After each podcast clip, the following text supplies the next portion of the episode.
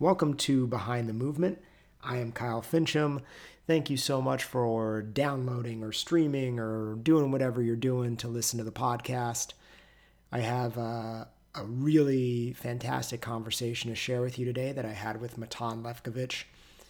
Before I get to it, as always, just a few announcements. All of these announcements are about infinite play. The first one is thank you to everybody who came out last weekend for Infinite Play in Brooklyn. It was amazing to be home in Brooklyn. It was amazing to see new faces and old faces and share some stories and catch up with everybody. It was amazing uh, that we got rain and mud and we got to play in it and roll in it and be fed all this unique and different information that we get by being on different kind of surfaces, right? Different kind of environments, right?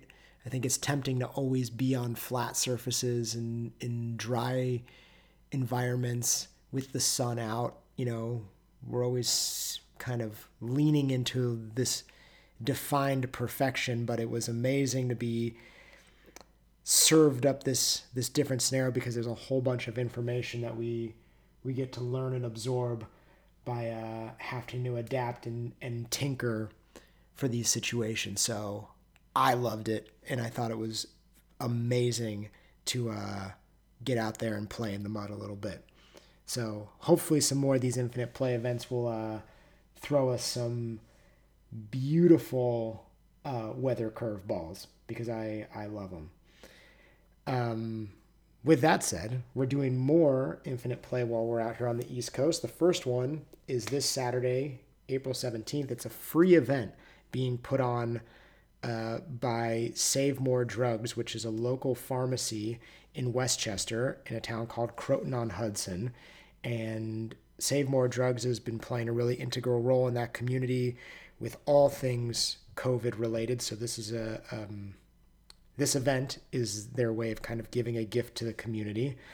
And yeah, I'm really excited to be a part of it. It's a two hour event starting at 10 a.m. on Saturday. If you want to participate, everyone's welcome. Send an email to savemoredrugs at gmail.com. There's just no E at the end of more. So it's S A V E M O R drugs at gmail.com. Shoot them an email and uh, and you can sign up for that event. The following event will be on Sunday, the very next day. Um, that's going to be out in Long Island. Um, I'm partnering up with my friends out at Locomotion New York. You might remember I had Kevin Neglia, who is the owner of Locomotion, uh, on the podcast a few months back. And yeah, I'm th- it's going to be my first time uh, heading out there. Um, to to to be with them on their turf. Um, so it's going to be really fun. It's also a two-hour event. Starts at 10 a.m. If you want to sign up, you can go to locomotionnewyork.com or you can do it through the movementbrooklyn.com uh, website. Um, yeah, if you're in the New York, New Jersey, Connecticut, I don't know. Depends how far you'd like to drive. if you're if you're close enough, it would be great to see you there. Um, the one we'll do after that is in Seattle. That's on May 9th. Um, also at 10 a.m., also a two hour event. Uh, I'm excited. I've never been to Seattle before, so I'm really looking forward to it. I've got some friends out there, so it'll be fun to see see some familiar faces, but I'm really excited to see uh, a whole bunch of people I don't know. So, yeah, May 9th, 10 a.m. in Seattle. All the information for that one is uh, on movementbrooklyn.com under the events page. And then after that, uh, I have a vision that came to me today of uh, maybe doing an infinite play event in San Francisco not long after that. It's just a vision. It's the first time I'm saying it out loud right now. But um, I don't know. Maybe you live in the Bay Area and it's something you'd be interested in.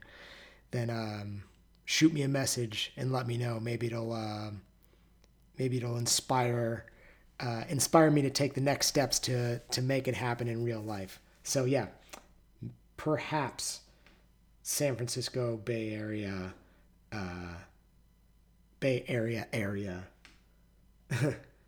sometime in May. Maybe. We'll see. All right. Let's get to the podcast. Um, as I said, this was a really great conversation um, with Matan. Our mutual friend Marlo Fisken, who I had on the podcast a while back, sent me a message a few weeks ago, and she was like, "Hey, I think you should you should talk to Matan. I think you guys would have a lot to to chat about." So, uh, you know, I take her recommendations very seriously. So I quickly wrote Matan a message. He responded even faster, and uh, we made it happen. And, and it was really fantastic. I I I, um, I look back on it fondly, and I, I I reference it in a lot of other conversations, or some of the things that we talked about in in other conversations recently so yeah, it was really fantastic. And um, yeah, not only was it great, not only did it leave me reflecting and chatting, but I uh, I got done and I felt like I made a friend. So that's always a, a really good sign as well. If you don't know who Matan is, let me give you a little bit of a background before we roll into this. Um, Matan is a dancer, he's a teacher, and a graphic designer. In 2015, he founded Movement Lab, which is a vehicle for movement education, choreographic work, and discursive inquiry. His practice is influenced by his enthusiasm for physical and theoretical research and is revolving around the question of how to develop a meaningful relationship with the body and mind.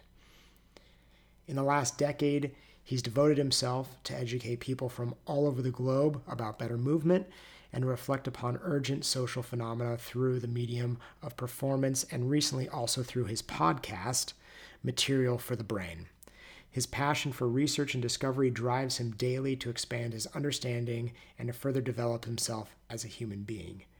Um, for more information, you can go to movementlab.eu or you can go to matanlevkovich.com. Let's not waste any time. Let's not waste any more time. Let's get to it um, here it is my conversation with my new friend, Matan Levkovich. And you're and you're in Vienna? Yeah, I've been here. I've been in Austria in the last eleven years, and and yeah, I've been living in Vienna for eight years. After I graduated from my dance education, I moved here with my wife, and now we have also our two kids. Nice. And they're in bed right now. Yeah, lucky luckily. it's like they always go to bed at the right time and then you have something to do in an evening and then that's the one night, right? Where once in a while they're like, "Oh, well no, we want to stay up a little bit." Yeah, I mean I mean we we are quite punctual with them when it comes to bedtime because it's really I mean many actually they go to sleep pretty early. They go to sleep at 7 and many friends of ours they're like, "How do you do it? How can you I mean, and that's maybe a, a, a, a huge topic about kids and boundaries for our generation of parents. It's a difficult topic, but mm-hmm. yeah, we are pretty punctual, and actually, it makes life much more um, pleasurable because they don't go into their you know hyper state where they're like extremely emotional and sensitive and overloaded with from reality and we don't go to the place that we become angry parents and we also have time for a space for ourselves and i can do things like that and mm-hmm. m- many of the uh, of the episode that i record i recorded in those times so mm-hmm. yeah. yeah i know i know it can be like a um, like a polarizing topic as you said with like parents of this generation this idea of like having these kind of like these boundaries set up yeah i mean yeah I, I, mean i've been thinking a lot about this topic due to being a father a father but also generally in many in, in I mean, I'm I've recently done a personality trait uh, test, and and I, I scored quite high on or- orderliness. so. oh, that's so, very yeah. funny. Yeah, so. Uh, and yeah and within with yeah so so i i, I got it quite high uh, which is not surprising because I, I know that like i have certain attraction to chaos when it comes to like i i've been working and uh, as a choreographer and as a dance teacher, movement teacher for several years, and of course, you know, creativity is very is really associated with lack of order, and that's pretty important part of my life. But when it comes to my, but I need a lot of order in order to to feel comfortable to go into chaos. Mm. So, yeah. So, for, for example, now we are speaking from a room within my apartment that we decided that we will really make it into my little office. So then I don't need to worry that the house is organized because I have my little island. Right. here, here I'm the dictator. what is Right. allowed? Right. You have the your rest- you, you have your space of order. Exactly, because I used to, you know, especially, I mean, you, you mentioned Corona. Uh, when the when the Corona when COVID started and everybody had to adjust to the idea of doing everything from home. So I, I used to work from home, but not with the family and my wife always next to me. So suddenly I had to deal with the fact that the house is always there's always something happening, and, and that didn't work for a long time for me. Mm. I, I needed my space, and It's interesting to have that awareness because I so when we moved in with uh, my in-laws, and I really, it, you know, some people kind of roll their eyes like, oh, you know, the in-laws, but I I really like my wife's parents and I have a really good time with them, but I didn't have a space in their house, and it's the house that my wife grew up in and her brother grew up in, so they have their spaces. And when we first got there, I sat down and just put my computer on a chair in the dining room and I sat at that chair as if it was my office for like two months. and I and I thought I was like, oh, like I'm fine. I feel okay about this. And then suddenly there was these, these moments where I start feeling little agitations because people are walking by me and like saying things or whatever. And I'm like, God, like I'm in, I'm, I'm doing my thing. But at the end of the day, I'm like, I'm sitting in their dining room yeah. you know so eventually like my, my wife was like oh like we're going to clear out the guest room and you'll have your own space and it changed everything but it, i didn't even realize how much that mattered in the moment i didn't have enough of that kind of experience of dealing with a few more people in a in a more dynamic home in that way to have that kind of reflection Yeah, no, it's it's interesting. I mean, I'm I'm also I'm learning a lot about myself in in situation of in in, in this specific situation. Also, we travel uh, often. I mean, before COVID, we used to travel quite often to Israel, and then we would always stay at my wife's parents as well. And and I've discovered I'm pretty sensitive to yeah to to have my privacy and my own space. And it's interesting because when it comes to what I do for living, I'm very fine mixing with a lot of strangers and doing a lot of weird things. Yet, you know, like you place me in my wife's par- in my wife's parents for one month, and and then I discovered that somebody folded my laundry, and I'm like, hey, that's my laundry, you know, like mm-hmm. I don't want anybody to do that for me. So, so it's those little contradictions that we that all of us probably have to some extent, no? Yeah.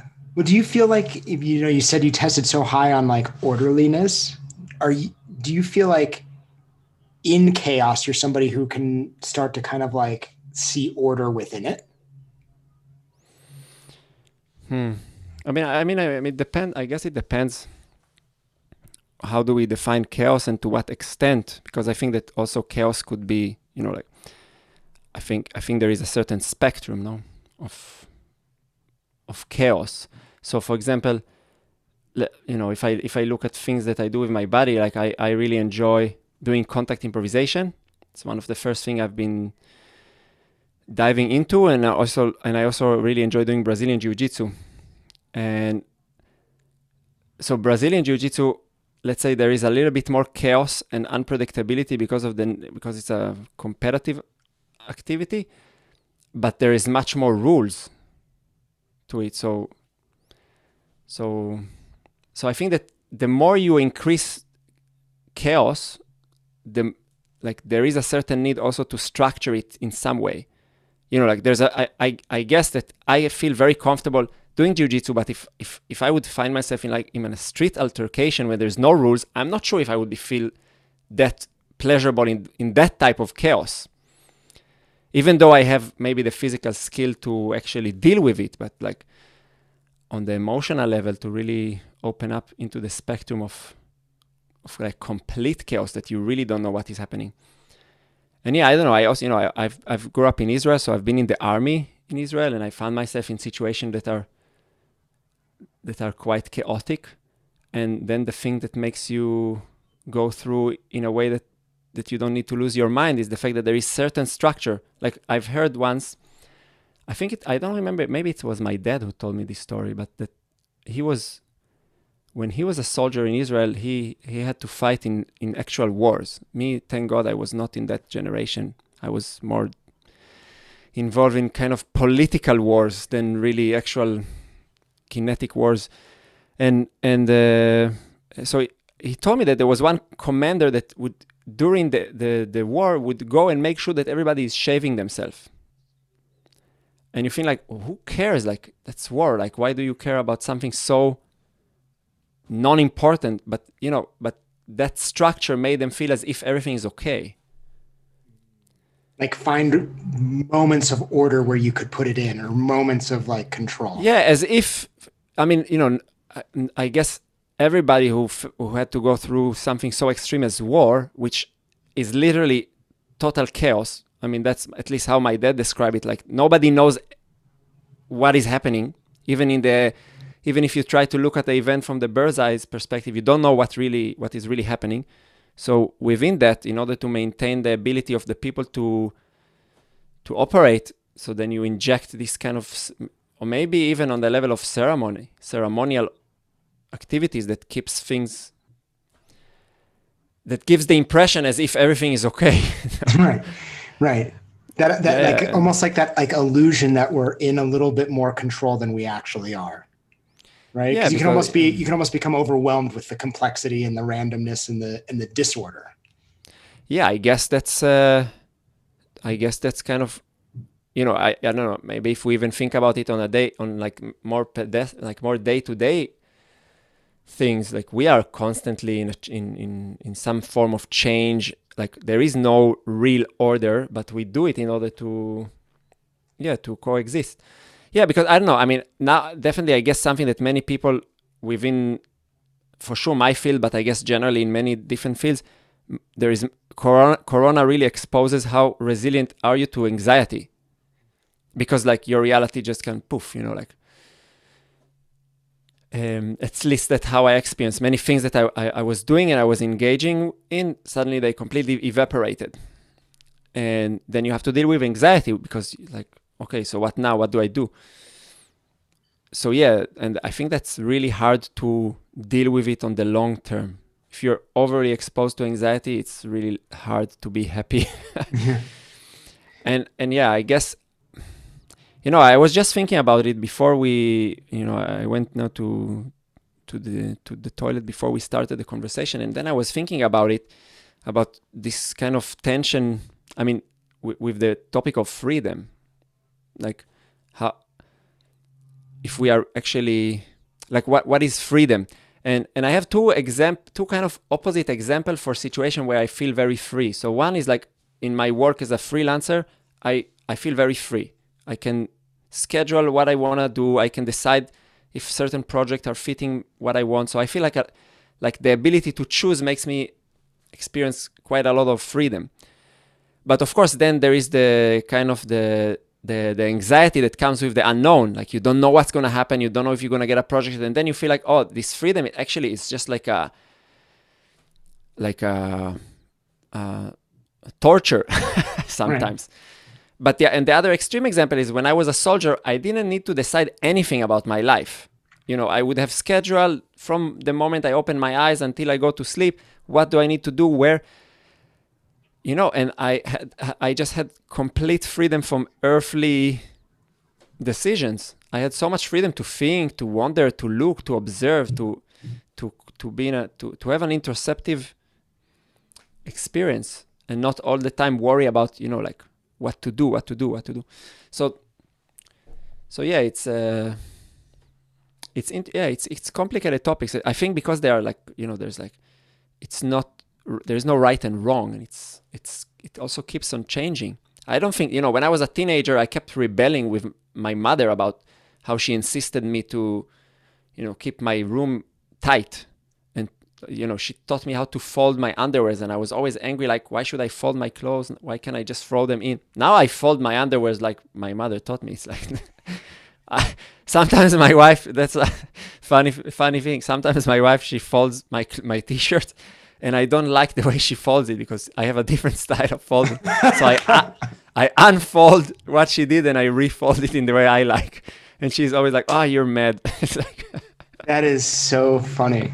Oh my gosh, I love it. I love I, I love this fascinating like uh I don't know like I don't want to call it like a dual nature because they clearly complement each other. But as you kind of said that like this kind of extreme orderliness balanced out with like extreme chaos in in you know because you revealed that you also do jujitsu as well and I do jujitsu and yeah I mean to me like in of all the kind of movement play and research that I I do it's up there in the upper echelon of like chaos because it's not just chaotic, but it's also someone is like, as you said, kind of they're trying to they're trying to choke you at the same time, you know. Um, so it's a very funny thing to to to to hear this kind of mm. wonderful mm. balance between the two. You have this like dance happening between like order and disorder in like a beautiful way.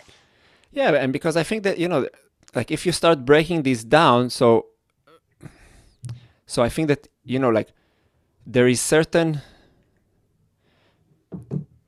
yeah th- there is the chaos on the level of um, decision making. You know you're confronted with a partner and you cannot control them. But that's not so different in contact improvisation. When you're dancing with somebody you don't you you, you don't know what they're gonna do. So so i would say that in that regard it's not so different the fact that we are collaborating or that we are competing against each other we are still dealing with the fact that there is a person that we don't control and it represents some form of chaos. But again, jiu-jitsu is highly structured, no, like to the level that you you almost can name every moment. No, it's like ah yeah, now within the chaos I'm in a reverse de la, de la riva and I have a collar grip and I'm attempting this or that sweep, whatever, you know, it's like it's so codified. So in comparison to contact, there's not so much moment that you can say, ah, I'm now in that scenario within the chaos. So, mm-hmm.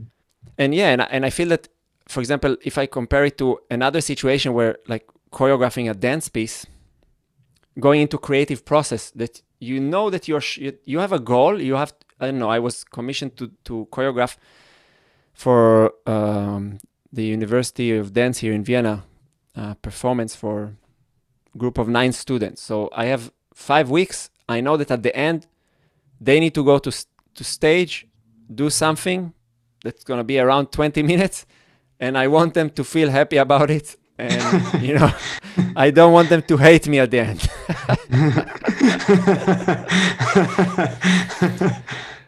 and and you so you go and you don't know like okay so you have an idea okay we want to do that. But you know from the idea to actually make it happen it's like a long it's like a you need to spend a lot of time asking yourself or accepting that you don't know what you're doing. And yeah and, and i feel that for me this represents much more a much bigger challenge than or even though i'm the one who is deciding everything because in the studio to some extent of course I'm, I'm paying attention to my to to the people I'm working with. But when I'm choreographing, I, I allow myself to to have quite rigid hierarchy when it comes to decision making. At the end, I need to write my name on the piece, so I wanna I wanna be happy with what I'm doing. Of course, part of it is communicating with the people to make sure that they feel safe and that they are that they are engaged. But I take the decision, so I, I, to some extent I have total control of, on what will happen. But I'm existing in a situation that I don't know what I'm doing. I need to discover it. Mm-hmm. In comparison to jiu-jitsu, that is like I go to a class and then the, the coach tell me, okay, you're gonna roll with uh, this big dude there, and like, and okay, now I need to kind of deal with a reality that I didn't deliberately choose every detail of it, but I feel much more safe because I know what's gonna happen. So I don't know. It's uh, it's it's different. I guess if I would have, maybe if I would have years of experience in choreographing, I could do I could do it like jiu-jitsu that I just come, choreograph, go home. But I think that if you really want to tap into creative spirit and not just produce something that you already know. You have to go into this place that you, yeah, that you really don't know what you're doing, that you're vulnerable. And it's a bit contradictory because most of the time you're in some kind of a leadership position and people expect you to know, you know. Mm-hmm. When I was a dance student, the thing that I hated the most is to work with a choreographer that doesn't know at all what he's doing. And he comes to the to the studio and we just have a feeling like, okay, what the hell we are doing here? So that was a quite of a challenge as a dance student. And uh, but now I can say, okay, I understand them. It's like if you wanna if you wanna really do something original, how can you have any originality if you know what you're doing? No. Right. I mean, it's like so many people think that they're kind of, from my experience, always trying to develop certainty or develop control as opposed to what I feel like might be a, a, more interesting approach is kind of developing preparation to not be in control and kind of like the welcoming of that feeling. And it, it makes me think a little bit what you're talking about. I had this conversation for the podcast with this author named Stephen Jenkinson, and we the topic of freedom came up and and he kind of challenged the idea and and said that you know we're limited in our freedom because there is actually a degree of obedience that we have to have right? Like as free as like all the animals are out there there's they are obedient to certain things you know to like when the sun goes down to the things that they're predators and prey to.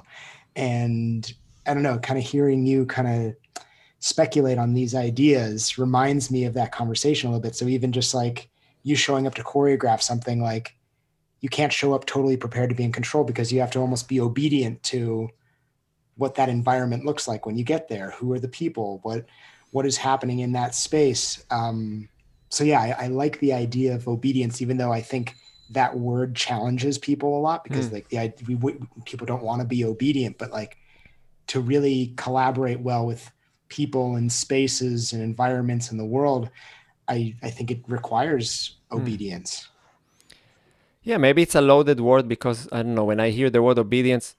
So first, I have to acknowledge that you know as a English is not my mother tongue, so sometimes I'm getting lost in translation even and, and I get other association that maybe uh, English speaker wouldn't have. But for me, the association is immediately, a, you know, I can I imagine some kind of a authoritarian regime, and I have to be obedient to that, or like a very harsh officer that I have really zero choice and I have to be obedient to something I don't like to do.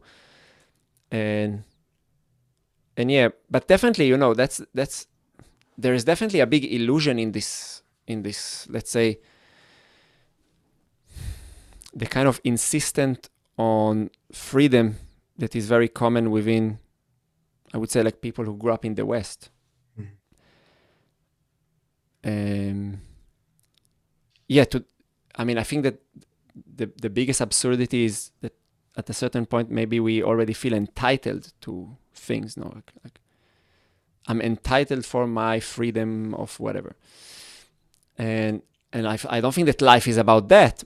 It's great that some aspect of life are, you know, it's nice to come to the ice cream shop and to say I want vanilla and I don't want cookies, whatever, you know.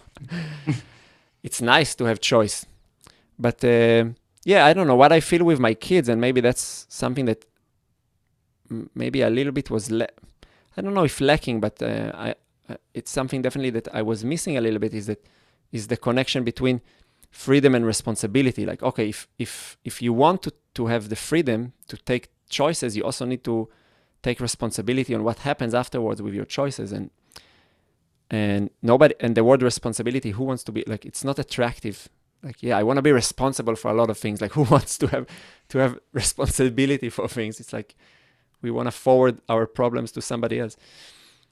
Yeah it's not attractive i guess like and maybe that's why also i don't know do, do, do you have kids? No i don't have kids. No. yeah. Like i my wife and i we got married relatively like I would say on the younger side of our in our generation. Like we got, I was 27 when we got married. I think it's a li- it's a little bit younger to our generation. Most people delay it or they never get married. And and yeah, my daughter was born when I was 31.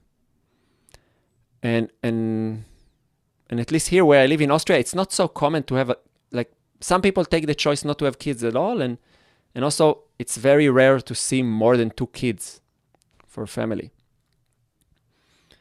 And and I had conversation with some friends who really kind of questioned the whole idea of bringing kids as if like so what would I get from it?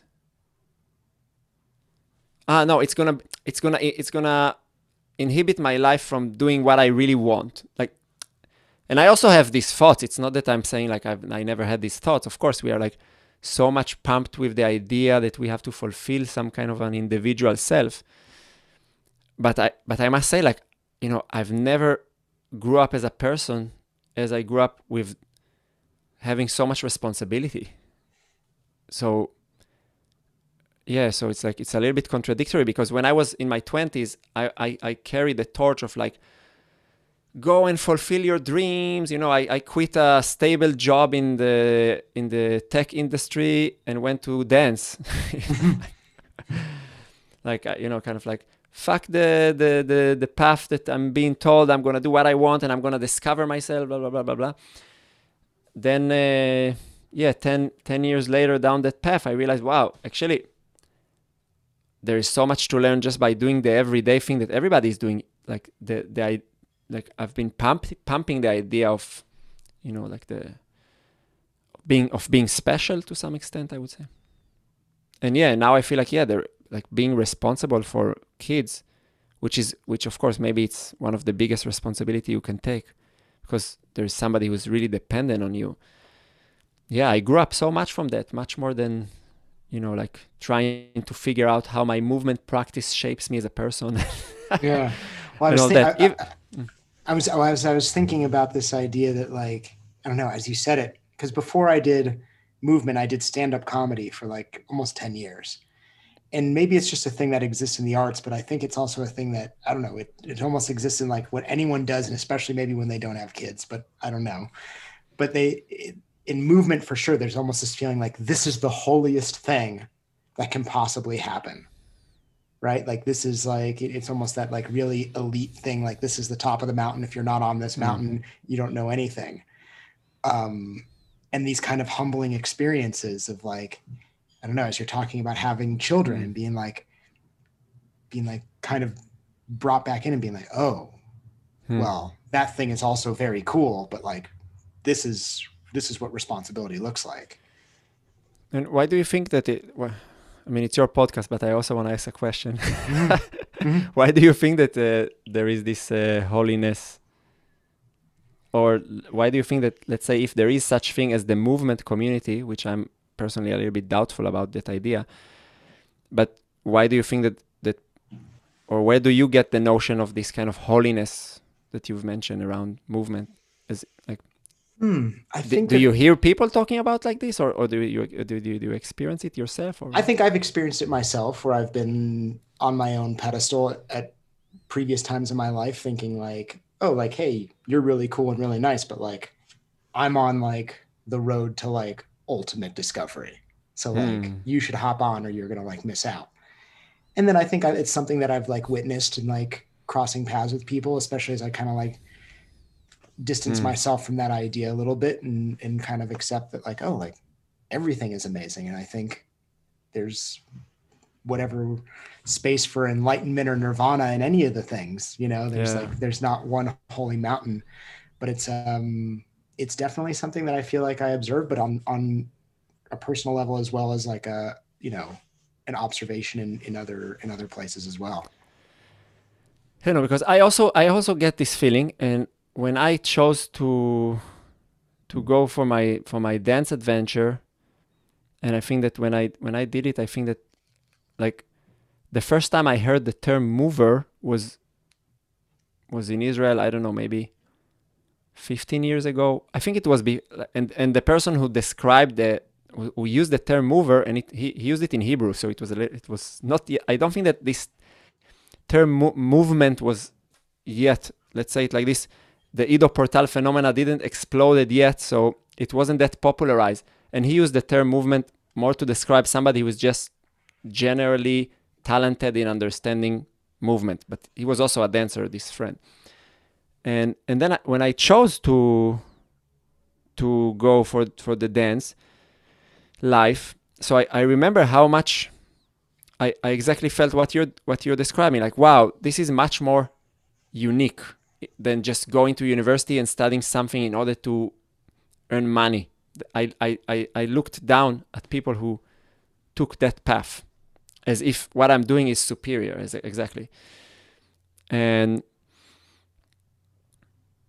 but at the same time, my wife, she has a she had a very conventional job. She studied dentistry, and she came she came from a family of doctors, uh, where it's not that she has been forced to study to study anything uh, around medical, but you know, like when your grandfather is a de- is a is a doctor and your father is a doctor, there is some feeling of like, yeah, maybe I should also become a doctor because also it's like a respected job and it's probably can also be very interesting. And what I feel that I was always lucky is that I always got this really painful mirrors from my wife, reflection about like, hey, like what, who are you? Who do you think you are? Pumping yourself as if you're like the most important person on the planet because you're like teaching people how to move. So, so I got this kind of harsh reflection. So I think she helped me not to overbuild the ego around the notion of yeah that my life choices are making me superior. Because at the end it was i would say that there was a lot of coincidence. It's not that i was guiding it you know from the day i was born i was guiding myself to get there. No I, there was a ton of coincidence and that brought me there. And also and also at the end of the day i don't think that there is anything superior about that. I mean, you can discover, like, if you work with your body, you can accelerate many things that might that you might not be able to accelerate if you don't work at all with the body. Because I worked in computer, like in in in the tech industry, I know I know what it means to sit the whole day in front of a computer, and there is certain things that you are missing when you're disconnected from your body, for sure. But the, I I I would say that there is no, I would never argue that doing movement will make you become a better person. There's tons of assholes everywhere. I don't know. It's very easy. It's very difficult to be a very good person. mm-hmm. Especially if your focus is to develop yourself as a movement, as a, as a movement practitioner. You're obsessed with developing yourself. Mm-hmm. And especially like, I think that that's something that like to some extent i'm very grateful that the Ido Portal phenomena took place because i think it enabled people like me who study in, initially dance suddenly to teach in some crossfit gyms and all this kind of mixture but one thing that i think that i me i would never portray this message as a as, as, as kind of a leader of a community is that obsession is something positive for for humans mm-hmm. yeah i think that like self especially when the obsession is about something that is so that it's your body it's like it's not so. you it's so hard to separate it to separate yourself from your body you know like you beca- become so attached to it and yeah, i feel the, like it becomes like a very it, it's very like individual you know it's very self-centered like little s self centered mm. and and this is what I felt, and maybe it resonates with other people, but that, you know, again, kind of bringing back um, this conversation I had with the, the same author, he he kind of challenged that idea of individualism as well, and you know said that in some ways that that might be one of the problems that leads to a lot of the other problems that we see is that it's everything is very about the individual. So even in art, almost saying like, well, individual creative expression is is a thing but it's it's individual what do what do hmm. things look like if we approach things more as a as a citizen hmm. right and i don't know I, I i thought about that quite a bit and and and found myself looking at like the way i was existing in movement or existing as an artist and being like oh there's a lot of me talking about me and how i want to feel better or i want to do this better mm. and and it's all kind of like the arrows keep pointing back in this direction instead of like, well, what does it look like if I turn some arrows and point them out the other way. Maybe it makes what I do the same, and sometimes it may actually make me make a U turn. Yeah, it's a it's a complicated thing, and yeah, I mean you. That's something that I recently kind of synced into that maybe the real power of the notion of individualism is the recognition that you're that that yeah you that you're really not like anybody else so then there is no need to compare yourself.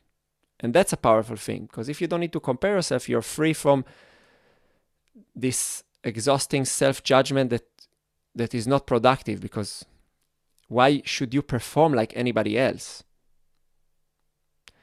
But if the notion of individualism pulls you into the realm of I'm so special, then I think that, you know, it's not going to be nice to be next to you for many years. yeah, I don't know. And it, it's a, it's a negotiation because I think, yeah, I, I totally understand also culturally. I think that, you know, I, I it's, uh, we are at the edge that, you know, we like, I would say that now there is a certain, the conflict between modernism and postmodernism has never been that heated, I would say. And you see it everywhere now culturally. And and and definitely the the the desire of let's say postmodernist thinking to this to kind of deconstruct individualism yeah it it's there. But i think that it's i wouldn't rush to to to completely disregard individualism as something that is not necessary in our society. But we need to refine it i think. Because uh, because again nobody exists you don't exist individually. Of course like you are a member of of your own household and your community your neighborhood your city your country whatever many identities like of course you and, and who who can survive alone no? But uh, but it's also important to to to maintain some connection to individuality because if you stop judging if you stop judging people according to their individual circumstances in circumstances yeah then then you're going into a very dark path in my opinion. So it's it's complicated. I mean the more i grow up the more i feel like yeah i'm not that special. I'm just doing what everybody is doing you know like okay. But when i was younger i was very convinced that i'm very original and you know like maybe it's just a natural thing. In your 20s you're so you need to define yourself. You need to discover what you want to do. You know you need to kind of place yourself within society. So you have to define yourself. So you have to be busy with kind of who am i who am i? What like what what what is my identity? And then you grow up and slowly it's like okay i kind of know more or less who what is what, who am i? And i can kind of start letting go of that and just think about other things. I don't know. But but still, there is there is there is certain utility that I wouldn't throw away, even though. Again, if you push individualism all the way to the end, of course you you can you can live in a very narcissistic, egocentric society, and that's not good. And we see it, you know, like for sure, like we we we destroy we are destroying the planet in a very fast pace. So and and yeah that's and that's a lot because of of the notion of individuality. To i think there is a connection there. You you mentioned i'm i'm gonna i don't remember your exact words but you mentioned kind of something challenging the idea of like the existence of a, mu- a movement community. And I, I want to backtrack a little bit because i'm curious mm. what what you meant by that and and you know where you're going with that idea Hmm. So maybe I'll explain a little bit what do I mean. So I, I wouldn't challenge the idea that certain people have developed spaces where there is a feeling of community. Like one place, I've been in one place like this in the US, for example, it's called Athletic Playground. Maybe you know in the in the Bay Area. And there was a feeling of community. People came there. It was like kind of a place they enjoy being and they have people develop friendships. So yeah, you can say it's a community. But I think that, and maybe that's connected also to the, the, the notion of individualism. I think that that's the that's the biggest hunger of our culture nowadays.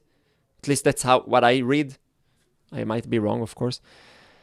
Is is that we are many people are, are asking the questions around the topic of belonging. No, would you agree with that? I do agree. I'm actually reading this book right now, and I always have to admit that like I read a ton, but there, especially when I get into like science stuff, a lot of it goes over my head. But it's it mm. talks about scale and how things change with size, and talking about the dynamics of cities and and and groups and in there digs into like the the notion and, and the importance of like social networks hmm. right so like in his case he's talking about designing cities and a city's scale how important social networking is because just from like a primal level it's something that means a lot to us because it's how we've gotten to where we're at now so yeah, exactly. I've, thought, I've thought about I've thought about it a lot. It's it's a fascinating thing to kind of like reflect on. Yeah, so I think like I, you know, I just look at my own family. I have a brother in in uh, San Jose, a sister in London. I live in Vienna, and my father and mother lives in Israel, and I have uh, two sisters also in Israel. Like we are scattered, and the connection is not, you know, like it's this kind of sad Zoom family, you know. And and and I think that at least that's a that's a belief that is not that informed, but still I I believe that you know like that you cannot really replace you know real like existing in the in in real life like live in the same room in proximity having the ability to touch each other i think you cannot replace it and i think it has value.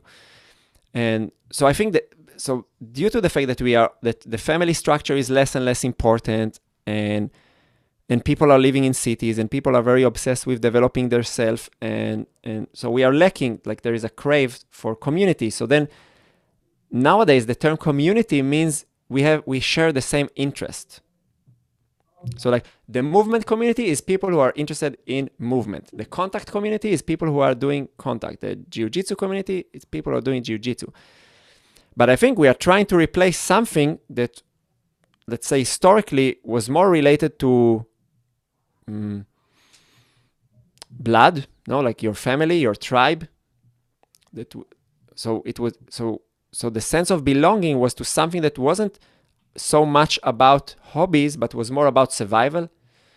So you would care, you would care, and pe- people you would care for other people despite the differences and not because of the similarities.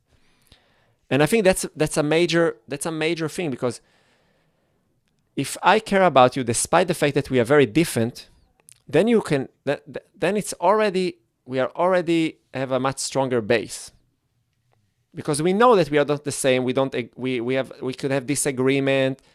We know that we don't see the world similarly but nevertheless we choose to take care of each other. But if what makes me and you connected is just the fact that we have the same hobby what would happen when we discover that we see things very differently? Mm-hmm. And it's not always standing you know like like the the challenge. I mean i experienced it personally with certain people. I had like you know in some colleagues here in vienna that you know there is this the con- i mean in the contemporary dance scene people don't say the word community because it's artists and artists they always want to be individual so even though politically we are fighting against individualism uh, so so yeah, people don't say the the contact scene, the the contemporary dance scene. They they just say that uh, they don't call it community. They call it a scene. But nevertheless, it's people that I felt yeah we we are we have good friendship because we, we both do art, we do the same. And then when we had strong disagreement, I, I had many people that turned like that they turned the back to me because they we didn't agree on certain political things or whatever. And so that's where I challenge the notion. And the other aspect that I would challenge the notion is that is that I guess that if we talk about survival, like okay, if you if you really try to imagine what does it mean to live in a certain tribe, that your that your day-to-day survival is dependent on other people and not not just dependent you you yeah everybody needs everybody. So there is no uh, vertical hierarchy where, where all the resources are going somewhere. No? Like the to some extent no? Like it's not that all the hunter gatherer are just gathering that one person will have a lot of food and the other will just eat crumbles it's not it wasn't working like that but if i'm for example in the, the my own community that I've built. So here in Vienna, I had my classes and people would come and everybody would feel like there would be friendship developing. But nevertheless, it was all existing due to the fact that I was earning money of it and everybody was paying for that. And again, I don't think that it's anything immoral about setting your business and inviting people, but I would still say I would still challenge the notion of community there because again, like at the end, I my interest there is mixed with you know with finance. So so yeah, I, I care about the people. I, I want them to to feel good and everything, but I'm I'm I also want to take care of my own well-being and earning enough money to feed my kids. And, and and it's not that we are all doing it together. So there is a certain hierarchy. And again, I'm I'm not trying to say that, you know, that every hierarchy is is bad. There's nothing wrong about setting a business, but I know that I would say that the reason why we are using the term community all the time, I would say that it's like because we are all aligned ourselves with, let's say, you know, marketing strategies of neoliberal society. You know, it's, was, it's like was, what? It's, sorry, I was just about to say that it's like I don't know. I, I, I, I didn't know that that was the where what you were about to say, but in my mind, I was thinking how it's this hot button kind of term, this word community. And as you said, it's almost used as like a marketing term, but I don't know that everybody realizes that that's what they're doing because it's not, it's like they're, it's funny because people will say we're selling community, but it's like if you're selling it, is it really a community? I don't know. Maybe that's the way I think of it. Yeah, it's a tricky. You know, I did. I, I, I was very ignorant to the world of marketing because I, studied dance, and in dance, like you're the the last thing that you prepare is how to exist financially. and at a certain point, after I don't know how many years of uh, trying to, you know, to roll my teaching business, which in the standard of the dance world, I was. Many people looked at me as if I'm a businessman because I, you know, I I earned pretty good money relatively to the scene and I was I had quite stability but still I felt like that it's really really not organized properly. So I went and I did a marketing course. And and then and this was the the thing that was the most interesting so the the guy you know like I I didn't like the style and of I mean the person was just measuring success in the most capitalistical way. So it's like okay if you have a, if you have a more profit, more success. That was the only measure. So I didn't really connect to the soul of what he was like, like content of what he was trying to to, the, to his message. But what but I've learned a lot of inf- interesting information, and the most interesting thing I've learned that he said that the number one pe- reason why people buy things is because other people are also buying it and that the number one reason why people stay in a certain uh, um, market is because they, they they have a community around it. So so if you if let's say if you wanna if i'm offering uh, movement classes but i uh, but i don't offer any social activity around it and you only come to learn information so i will attract people who are really interested in getting the information. But if I would also offer, I don't know, once a year to do a barbecue, whatever, you know. So so then people can start develop interpersonal relationship and that's much stronger than your teaching actually. So they don't come anymore because of your teaching. They come because they have friends there and that's what happened a little bit with my classes. Many people develop friendship. They really enjoy coming because they wanted to see the other people. I also feel the same with when I think about jiu-jitsu. I, I don't think like I'm coming just because I want to learn more technique today. I come because I have a lot of friends there. I enjoy spending time with them. And but as you said, there is something problematic because yeah, because it's a yeah, there is a tension there. It's some communities do, you know, like I, you know, I I have friends in the gym that I know if I need help in certain things in my life, they would come and help me. Even though you know I'm I'm I'm foreigner, I'm not I wasn't born here. I don't speak Austrian. I don't speak German uh, like a like a like a local person. I don't understand a lot of cultural nuances, but nevertheless, I've managed to cross those boundaries with people and to and to feel supported and and yeah people do there is some kind of a care that is that people do take care of one another to some extent but but it's not it's not the real thing. I think it's like a shade of the real thing. The real thing doesn't exist anymore. We almost use kind of like the allure of the real thing. I don't mean you and i i mean i say we mm. i mean like the, the broader we uh, as that kind of marketing tool because even if we can't put words to it it's like we know that that like that primal instinct for like so, social networking or, or, or just plain being with people is is very alluring. Um, but it can become disheartening because some people do become invested as if it were that that almost tribal community. Hmm.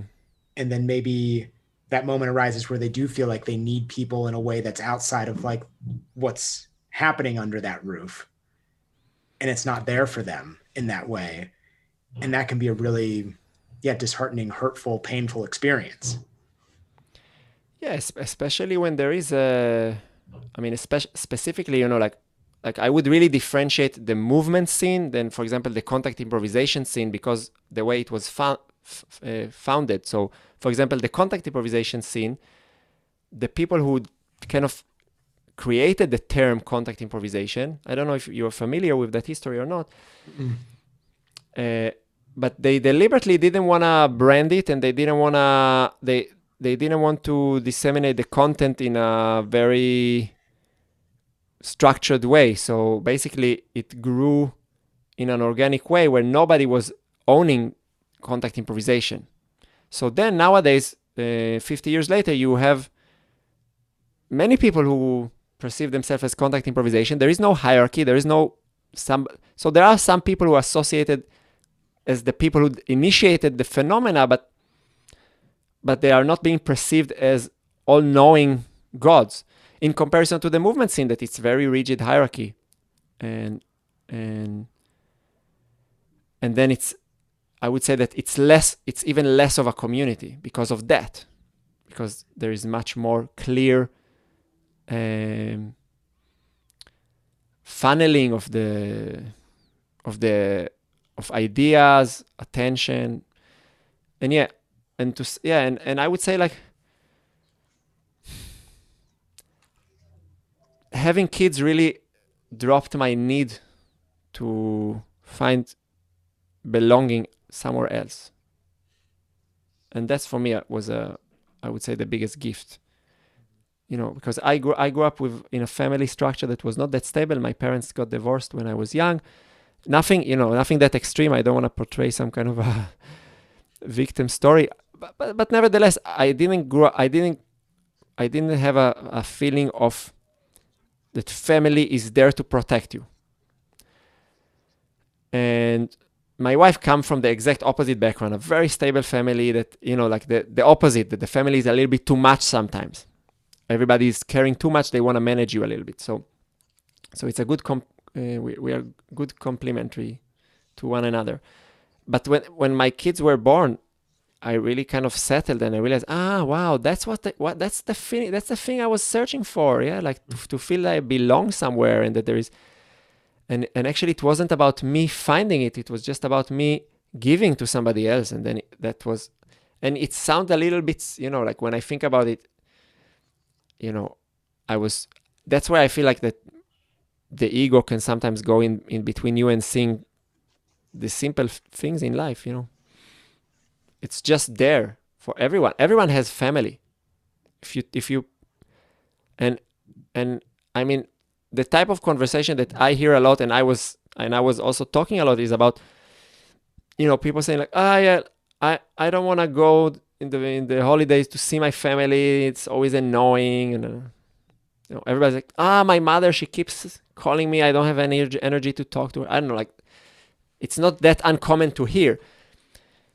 But I think that's that's that's the place where if you invest energy, you actually get get a different kind of reward from that because that's really a, your little community. Even if it's just you know you and a, and one sibling, it's not rep, it's not a tribe, but uh, that's where I'm trying to to channel my energy more and more now. So yeah, I mean, that's a big change that happened because I was very, you know, if you if we would have have this conversation five years ago, I would completely like I, I, I saw things very differently.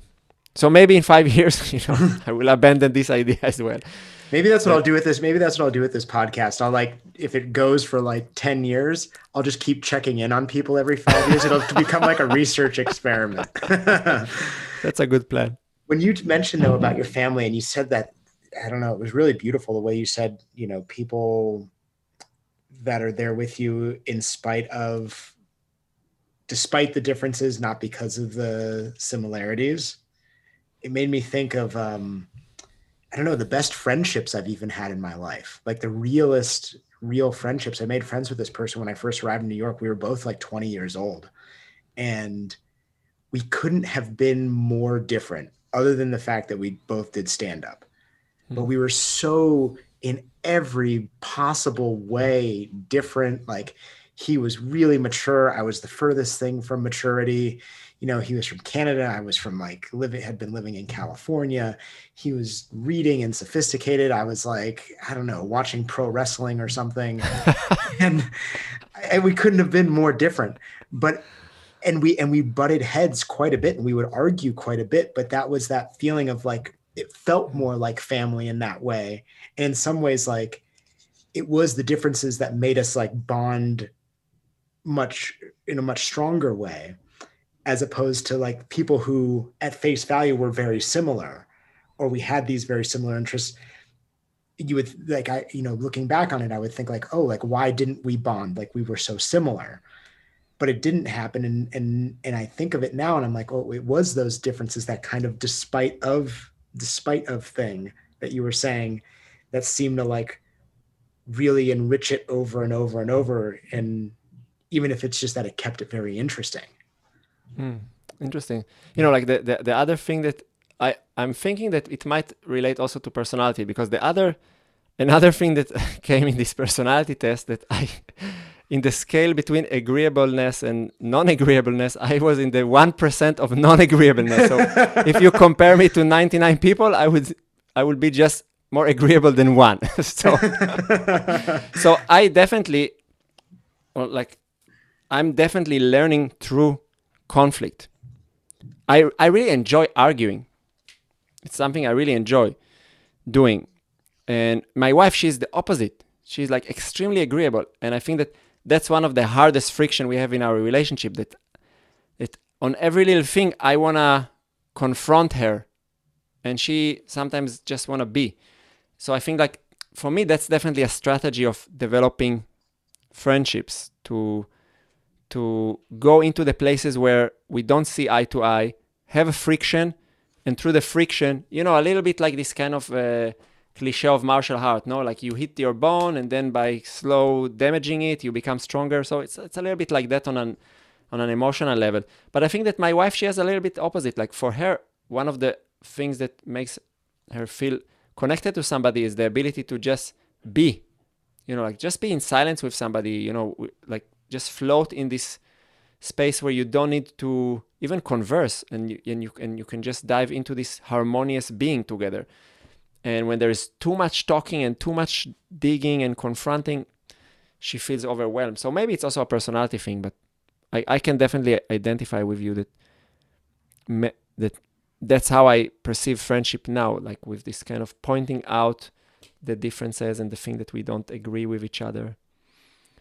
I mean now that i'm saying it i, I think like that maybe my wife is comp- is very agreeable just just not towards the thing that she doesn't like about me.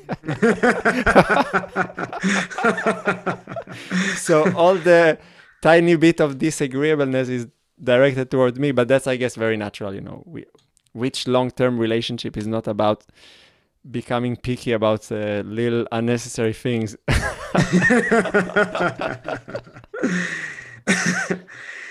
so then ha- what how do you kind of like balance that then or how do you navigate that relationship knowing knowing this Hmm. Uh, I mean, I think it took me years to understand and accept that, that that that's my personality. You know, like that that it's not really necessary for everyone to to be a lawyer and you know like dissect things into tiny bits and find what is right and you know cross the information. Like sometimes my wife tells me like look are we having conversation or an interrogation? And yeah like definitely I, I, I imagine that i can be extremely exhausting with that uh, because i also i i'm also pretty i'm paying a lot of attention to details. Uh, again like i think that's kind of how i understand life so so yeah we have tricks. I mean i think like th- that's why i feel like that the dance world and being exposed to going to new experiences helped me also in my relationship. So so i i would we would develop tools to deal with situations that are not comfortable that i could that i, I could see how i borrow them from the let's say my experiences as a performer. For example one trick it's it's very hard to apply it in real time but if you get into a let's say a heated conversation with your partner and it you recognize that okay we are not going to come to an agreement. So instead of keeping arguing for your position you have to sing your position. And then it's like it all becomes completely ridiculous and you can really kind of you know let go of the steam because if you're angry and you start singing your anger it's not to be so so real anymore. So that's one tool or or i mean that's another tool that we did several times which comes a little bit i think from debating culture actually is like just kind of to switch the position you know like so i think it's called steel manning. So i take your position and i start arguing your position and you have to argue mine which is extremely difficult but it's very rewarding because you have to really look at the things from the other the other person's perspective when I was So in that- high, oh, sorry. Go ahead. no so i think these are little ways of negotiating the the differences but i don't know uh, because again like she has an attraction to it's funny because she has a, a um i mean now i feel like i feel like i'm talking to you so i get to see how i'm also contradicting myself because i am attracted to order but i have to have some kind of an argument and friction also at the same time so the house has to be organized but i have to argue about something with my wife so and she can be completely opposite. She's like, okay, it's okay if the house is a little bit chaotic and the things are not everywhere, but let's stop arguing all the time. So it's also like a certain measurement, like what do you need and to what extent. Yeah. So, but I think it's inevitable, you know, like it's inevitable that that you know that the, that part of part of being in relation to with people is to is to fight, to be offended, to get hurt, to you know, like I just think that it's part of life. So I'm not trying to resist it, I would say. And in that regard, I think that my wife is a little bit more idealistic. She,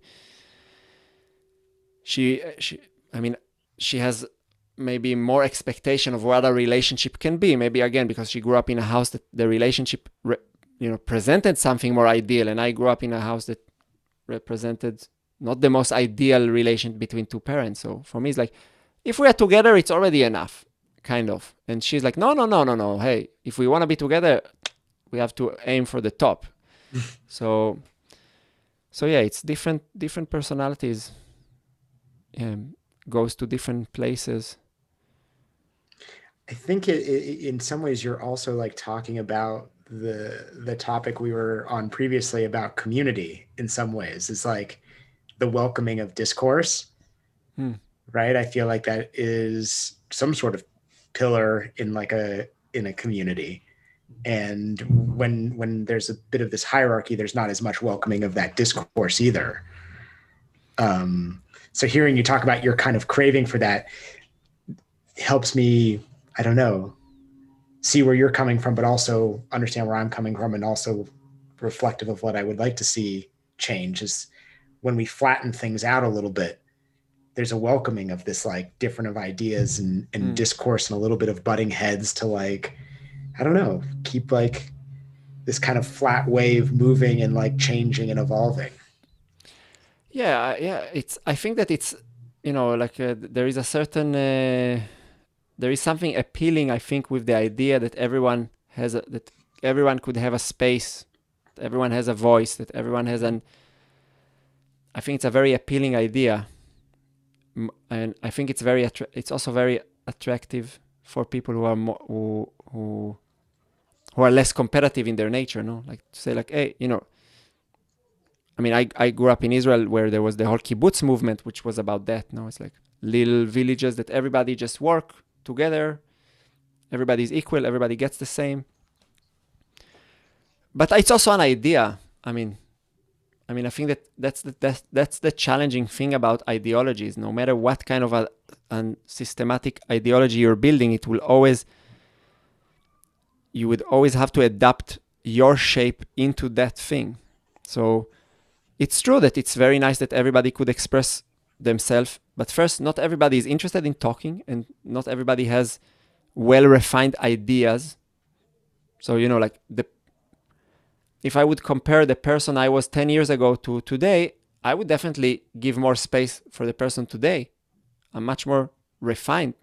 What I what I what I was teaching 10 years ago was a little bit of nonsense. So I would definitely marginalize my younger self in order to give more space for my older self that knows better. But maybe for somebody else, they were more inspired by the younger person who didn't talk so much and just moved, you know, mm-hmm. And inspired with their bodies. And now, you know, like sometimes I go to dance schools to teach and I see that, you know, like I'm enjoying now more conversing and I'm I, like, okay, we moved a little bit. Let, let's talk. Let's hear what you think. And then I see the people like, come on, let's sweat. So, you know, so yeah, I don't know. But, um, yeah, for for me personally, I I feel that the the what the process of um, I'm, I'm still you know I I don't even though I I criticize a lot of things within the world of dance and within the world of movement. I don't wanna sound like I'm I'm I have a lot of gratitude for everything I went through, and I'm very happy that I took the choice of you know investing investing in studying my body and I think it is a gift. And from the little things, and also, you know, like it really affects how I, I don't know, how can I, in which way I can play with my kids, how I'm, how I feel on, you know, like when I'm, I don't know, when I converse with you right now, I feel I'm also connected to my breath. You know, I can recognize things that are happening to me. So I'm, I'm very grateful for that. But at the same time, I don't want to ideolo- uh, uh, to to make an ideal of it there is great things that you can learn from it and there's many things that you might miss if you focus too much on that. And i don't know we've mentioned community that is one thing and one thing that definitely i can say that i feel like i really miss in my life is con- is stronger connection to nature. And definitely the dancing world is really you know it's culture. You know you work all day in studios you perform in theater in black boxes like you're you're all the time disconnected from from nature. You're dealing with people all the time and and yet so definitely if i compare my father is a farmer you know so he's all the time outdoor working with he has uh, olive orchards and he, he makes olive oil and you know he's all, doing all his life he's like so that's something that is very present and me i miss it. And so yeah so in, in, in my choices i i got i think I mean, these are three ingredients that I think that I, I that I think are. I would even dare to say that they are universal needs, in certain measurement, but some connection to the body is necessary. You know, some people needs to be very obsessive, and you know, some, but some connection. Because if you have zero connection, you suffer from it. That's obvious. You you just don't know what is going on with you when problems arises. So some connection to the body, some connection to the environment, and some connection to people, communities. So these three things. And everybody needs to balance them differently. And where I see that, where, where, I, where I've seen that it works, that, that, that it's really like a, a, a strong need is like when, when you go to some kind of a, in 2016, I helped to facilitate an event called the Play Fight Camp that was uh, initiated by Bruno Caverna. And, and the event really pushed these three topics during the 10 days very high. So we, we the event was in, a, in Tuscany, in a very beautiful farm with an outdoor studio. So like the dance space, the place you moved was, you know, you could watch the the, the hills. Very, you were really absorbed in the nature and the beautiful hills of Tuscany. You were surrounded by people, so you constantly felt like you ne- you were never alone. You always you were around with people. So like the, the the community aspect was also very strong, and you were only dealing with your body. You you studied movement. So like these three things were on you know the maximum you can get in 10 days and everybody came out of this event like you know intoxicated mm-hmm. happy feeling connected and for sure it has to do also with the teaching that was happening i'm not saying I, I don't want to say that if we would if if it would be uh, maybe if it would have been like i don't know a zumba seminar. Maybe it would be different. I, i'm just throwing the name zumba because for me it's something that seems a little bit superficial but maybe i'm also wrong. But I think beyond what the content that we were teaching there, just these three things made everybody feel so connected and at ease and inspired. Because yeah it's i think that is, these are things that everybody needs. But i don't know you know it's it's quite a uh, quite a claim to say nowadays that there are some universal needs so.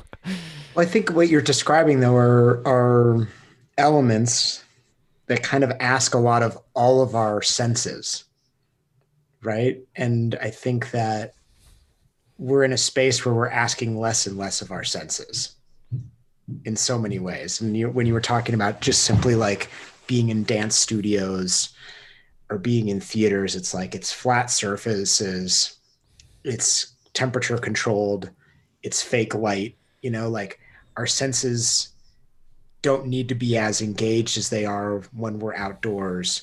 Mm. And then you throw being outdoors and dealing with people. Oh, well, that asks of something else. Like, you know, oh, I need to be, I always talk about like, oh, if I'm playing outdoors and if I'm playing with people, like where the sun is at matters now. Mm. When I'm in a jujitsu school, I don't need to worry. The light is perfect, but like, oh, well, if I kind of navigate my partner into a certain position, well, now the sun's in their face and I can play the game a little differently.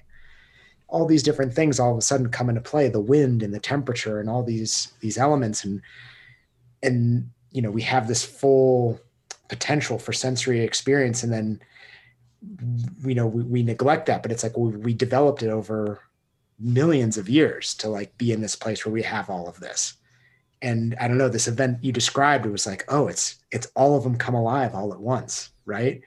It's it's full eyes auditory touch smell everything is happening all at once. Completely yeah. I remember the first day of the event or like in the beginning it was raining. So like it was it was not really possible to use the big studio because it was very wet. Mm. and then after the rain stopped we tried to dry it and it was extremely slippery. So like you were you were really connected to what is happening and yeah it's true i, I totally I, I really feel it with myself like that many of the skills that I develop as a dancer, they are very limited to being in a dance studio. I cannot dance the way I dance in a studio on a grass field. You know, literally, it's not as slidey and it's much harder to spin. And yeah, so it's, and I, I, I, I miss it. Like sometimes I, I, I started doing more outdoor things because of the COVID, of course, like, because there was at a certain point here in Vienna, it was allowed to do outdoor classes. So I just started to teach outdoor, and it was interesting to see, you know, like the biggest thing that was disturbing that there was a lot of flies. I was like, I was like, I found the perfect location in a nice green park in Vienna, and then there was like tons of flies. Everybody, I, I swallowed, I don't know, like so many flies during this. and yeah, and then of course, then the romantic idea of being in nature suddenly is kind of like, oh shit, I I, I didn't sign up for fly eating. mm-hmm. So yeah, it's uh, it's but it's interesting what you're saying, yeah, because I like the senses. It's uh, it's definitely something that when I feel like when I feel the least embodied and the least awake is I don't know when I find myself like I would say that my most negative addiction, I would say is like kind of I'm a little bit addicted to YouTube. So sometimes I find myself in the evening, you know, just watching senseless things, you know, things that maybe I could still argue intellectually that they have some value, but but I know that they don't have any value. I, I, I, I, sh- I can do something else. and then, you know, when I kind of wake up from that uh, moment and like, okay, enough with the screen, then I really feel what you're saying. Like, yeah, my senses were just like kind of shrinked into this over comfort of getting some stimulus that I don't need to really engage in order to experience something chemically in my brain. And that's the opposite feeling of, yeah, of, let's say, jiu-jitsu, no? It's like when you're like fully awake and you sense everything. That's the beauty I think about. But you know, I think you can also experience it like the way my father experiencing it. You know, he's going out there, the sun, the heat, he's working, he has his he needs to pick up the olives, whatever he, he does. But yeah, my attraction is more, is more for the dynamics of of what like my father works with his body, but it's not that dynamic. I'm more attracted to the dynamics. Uh, but yeah, I, I, started developing a little bit more outdoor things. I started learning surf skating. I don't know if you you know this thing. No, what is that? It's like a, it's a hip it's a, I mean, when skateboarding was invented, it was invented by surfers who wanted to kind of have ex- something to do on flat days. But skateboard became a own niche that has almost zero connect technical connection to surfing. And at a certain point, there was one brand who uh, called Carver that they re-engineered the, the front track of the board so that it can turn left and right. So not only on the not only on the on the vertical axis but also on the transversal axis. So, so that suddenly on a, on a on something that looks like a skateboard, you can do a 180 turn without sliding the the wheels. So you can really do surf maneuvers. Hmm. And what is cool about it is that the way you locomote is by using your spine in a figure of eight. So it's not like a skateboard that you that you push with your feet and then you stand quite statically and then you do a trick. So you really move your spine like a snake constantly and and yeah since i started doing it i'm spending much more time outside because you don't do you don't train it in any indoor space but it's still very urban like you don't do it in the on a mountain you do it in some kind of a parking lot or a skate park yeah yeah but yeah it's um boulder is pretty amazing no in that regard i mean i've i've i've practiced inside I don't know, a, a, total of probably a few hours in the last year. Everything I've done has been outside. And even in Boulder, it was like there was one day where it was three degrees Fahrenheit here, which is like very, very cold. It's like, you know, okay. like close to like an Arctic day. Okay. And still went outside and practiced and did my thing. And some people came out and, and we and we did some stuff together, but it made us just, I don't know, rethink what we needed to do to like do something outside on that day. You know, it was like, well, we gotta hmm. we we need to generate some heat. Well, what does that mean? Oh, well, we're gonna strap gymnastic straps to each other and drag one another across the grass in the snow. you know, because it's really cold, so we need to like find some warmth. And then there are the days where it's it's much much hotter, and we're like, oh, I need to like I need to bob in and out of the shade a little bit to like be able to keep going and do some things. I don't know. It's it's really reframed what I what I how I want to spend my time, and especially if how I want to spend my time when I'm like facilitating things with people.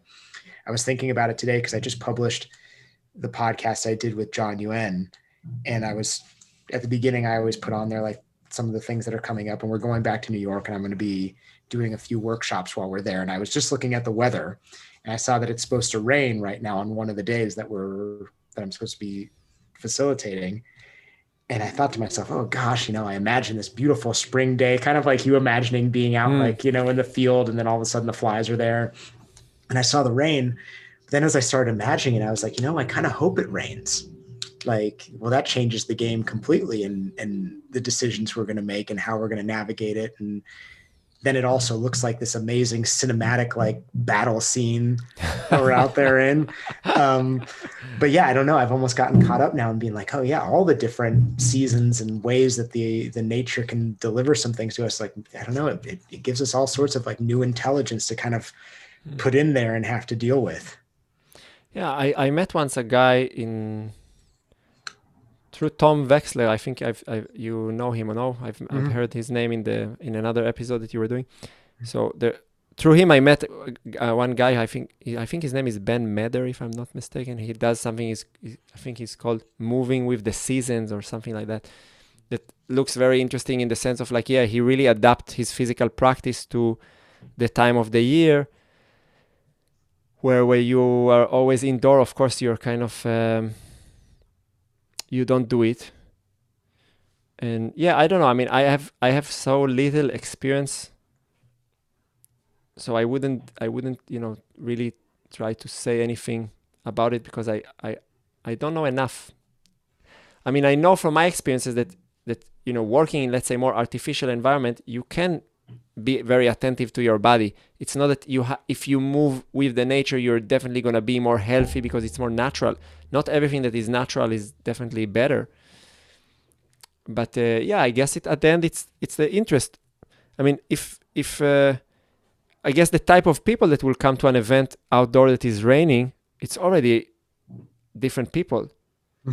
I mean if, if you know if you would tell me if you would tell me hey man i look it's like raining like hell today and i'm doing my outdoor class. Are you coming? I will be like mm, you know i will have second thoughts if i'm honest you know. So so for sure it's you will get the people who are like i'm coming no matter what. So it's like you already know like fuck we can do whatever we want with these people because they already came here. So it's like you're already filtering something you know like nobody who came to cuddle around will be in your seminar. Right exactly. Like i'm I, i'm only i'm planning everything that i do around where the worst weather patterns are happening. That's gonna be the, that's gonna be the tour like where is there most likely to be a hurricane? That's where we're gonna like book the things and then just really test the waters and see who shows up. It makes me think when i was in college i saw do you remember the comedian Christopher Titus. He had a TV show called Titus. I don't know if it, if it aired in in Israel or anything. Mm, that's it's not. It doesn't ring a bell. He did a really beautiful one man show at UCLA when I was there, and I got to watch him film it for for Showtime or HBO or something. And it was called Norman Rockwell is is bleeding. I think that was the name of the special. But at one point, he said this wonderful line, and it's set with me for the last 16 or 17 years, ever since I heard it but he said be normal and the crowd will accept you. Be deranged and they'll make you their leader. Hmm. and i don't know saying that i'm going to chase hurricanes and make everybody follow me into the hurricane just reminded me of that quote. Like there would probably be a huge movement for it. For sure look i mean i mean we've we've managed we, we we talked a little bit about the movement scene and you know like for me that's a little bit maybe that's also was a marketing strategy but you know when when i kind of um when i okay so when i started to shift from de- from i mean i i did dancing and and, and contemporary dance and at, alongside to that I, I was studying contact improvisation so i had this kind of sp- split between two communities and then i met a a woman called Shai Faran that she was a, a, a, girlfriend of Ido Portal. So she kind of, through her, I got exposed to a lot of his teaching still before he had all this big company, but when he, when he had this kind of capoeira blog and doing strength exercise and, and stuff like that.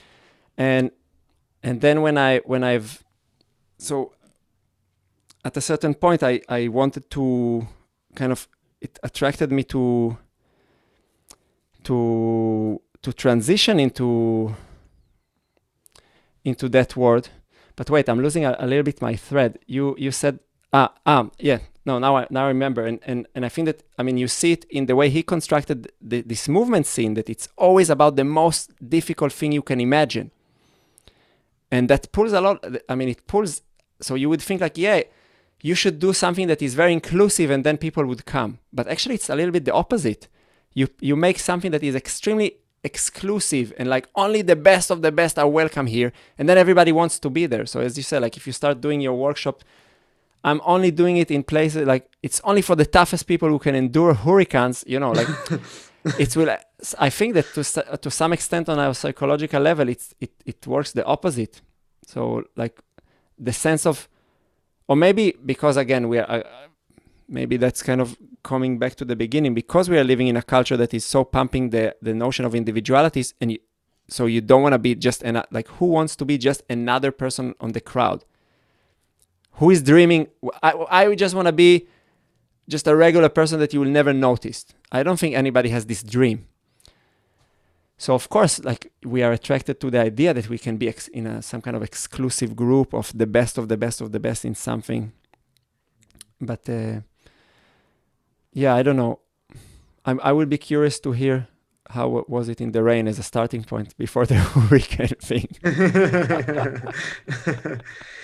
i um i'm curious i you know i know it's nighttime there Mm. but i you know you you mentioned kind of like uh you know entering the dance space entering the movement space and uh, actually i should say it was dance and contact improv and then kind of being like oh well this movement scene is really interesting just to kind of bring it to like where you're at Mm. now um so what were kind of the twists and turns that came after that and and and what does your practice and your teaching look like after kind of like navigating those spaces Hmm.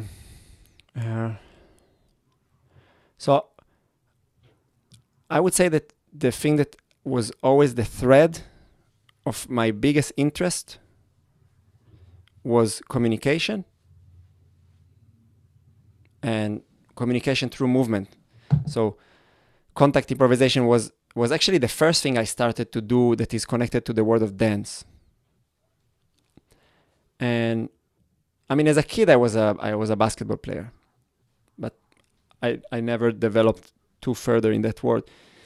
So for me, communication that's the the core thing that is interesting me. What happened when I'm in I'm with another person, and we are moving, and how movement is a form of communication. And and what I took from the world of contemporary dance, and for me, contemporary dance represent the most from all the disciplines you can study, it's the most general discipline you can dive into. Because at least the way I've studied contemporary dance was not about learning to move to do certain moves, but to develop body awareness to enable you to understand how movement function. So of course there's a lot of areas that are neglected in the in the dance world. Like there, there's hardly any, let's say, efficient strength and conditioning protocols happening in the dance world. Like if you ask people like you can see people doing like just you know regular push-ups and pull up and and for no reason. But but nevertheless i've learned how to be aware of my body. And for me body awareness that's the meta skill that with that you can do whatever you want. And also through contact improvisation i've learned how to expand my awareness to my body and to have awareness that is not only to my body but my body in relation to another body. So these are the things that i would say in the hardcore of what i'm doing now. And now it's not anymore codified as contact improvisation or jiu-jitsu but i do something that i call communication practice which is a certain framework where you can practice how to move with another person and the legacy of the con- contemporary dance uh, experiences that I had, which was quite significant, kind of four years of nine hours a day of training, is the ability to analyze movement and to deconstruct movement. So, for example, when I started the surf skating, because it relies so much on spinal mechanic, and it's something that I was very interested in my dance education, and I and I and I was digging into it extremely. And when I say spinal mechanics, in other words, is understanding figures of eight, spiral waves, I had such an amazing moments of really autodidactic moment with the surf skate that was like, wow, like now I can translate everything that I've done on the studio on this board with wheels. And it wasn't so much about learning from somebody else who is teaching me what to do. And that was really nice to see how that was for me a moment of really being able to to use what what I've learned somewhere else and apply it completely in a different environment yeah and and if i'm being honest i think that when i kind of wanted to shift to the movement scene it was because i you know i studied the i i quit i i went away from a very stable and and and well paid job when I decided to become a dancer. So for me, after graduating, there was a real necessity to make dance something that I could earn money because it felt always like kind of a dream. Okay, I quit this kind of reality that I have in order to go into a fantasy. And now I need to see that the fantasy can also be reality and not just a fantasy. And and and I and when I and when I've seen how like wh- when I've seen the kind of pot- let's say pot- financial potential that could happen by going away from the little circle of dance, I was attracted to that. But that was a wrong decision, I think, when I look at it in in, in from the point I'm now, because yeah, for many reasons. But I would say that that what was really the, the thing that pulled me into this idea of ah yeah, I can maybe teach what I know in a movement context. Yeah, so that was what was pulling me, I would say, the most. Beside, of course, that I had, you know, interest in other things beside dance. You know, I, I was always doing martial art alongside dance. So I, I had, let's say, kind of interest. My interest was invested in different disciplines. So of course, I could also tap to the framework of this, being a generalist and all this kind of philosophy that wasn't mine. And that's where I feel that the, the kind of mistakes that I did, that I kind of tried to build my practice around a philosophy that was very not me and even though that I've benefited from many things around from that philosophy, it's not what I believe. It's not it's not my voice. So I was investing many years in trying to build something that was not connected to my authentic voice.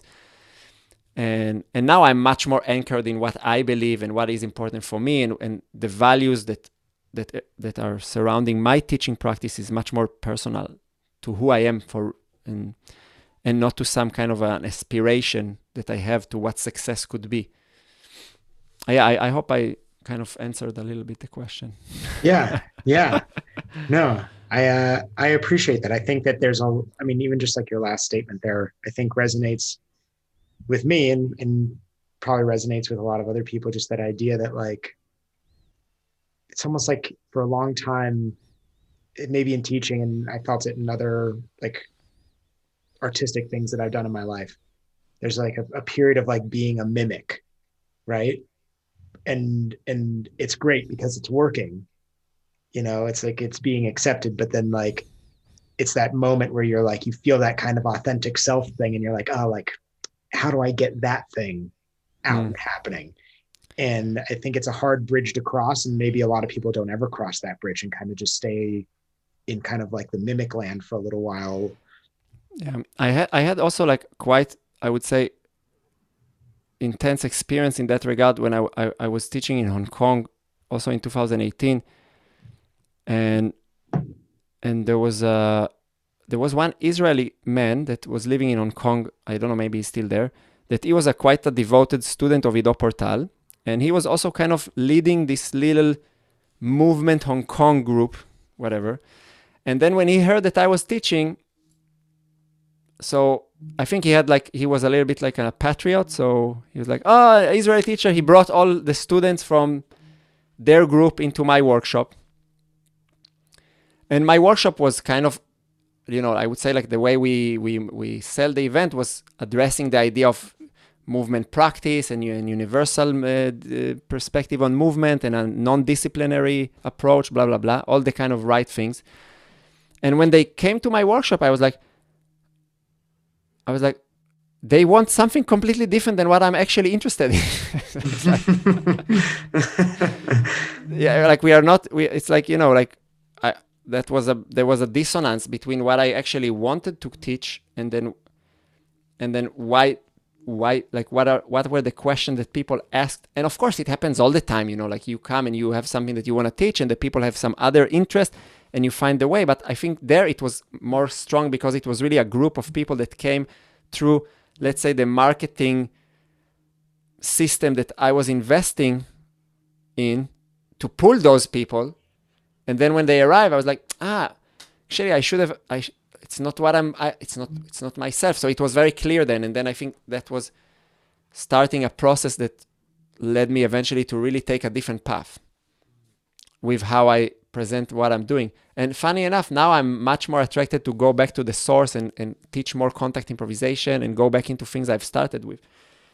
And but yeah, it's a it's a there is something nice about starting somewhere, going a very long journey, and then ending up again in the same place. and like, oh man, it's like wow, now that was a hell of a ride. Like, I can I can start again, but I'm so different. So it's funny so, you say that though. I feel like I resonate with that in, in a lot of ways because I feel like I've gone kind of through a, a circle as well. And when I was in school, like the thing that I was attracted to and spent the most time doing, at least when I was in university, was I was doing like vaudeville classes and uh, which classes? Vaudeville, which is like like physical comedy mm. classes and, and physical theater. Um, and I had one teacher I love. I've talked about it uh, quite a few times on here, but like you know, it's taken like 17 years to suddenly come all the way back around and be like, oh, that's the thing that I, mm-hmm. that like really like does it for me. And that I think it's like a, a, a powerful thing to share.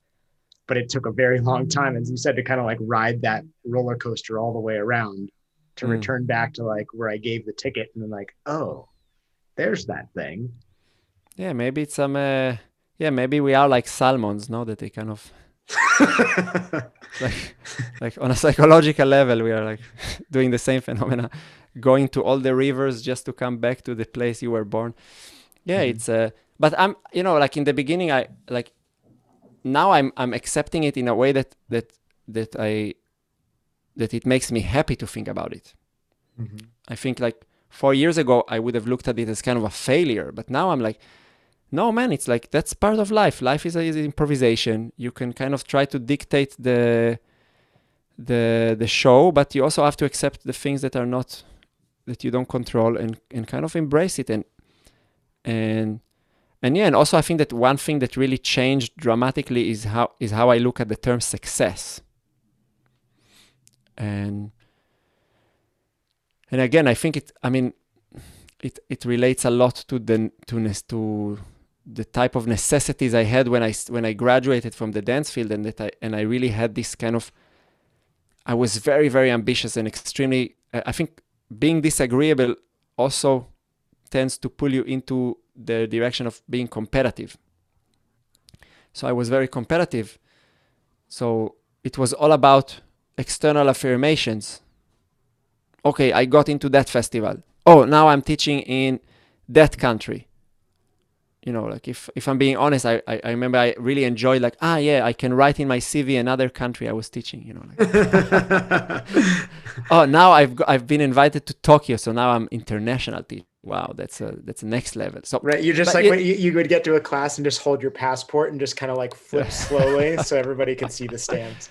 Exactly and and um, and and yeah and i think it's a little bit childish but you know it's also like it's something I recognize that I needed.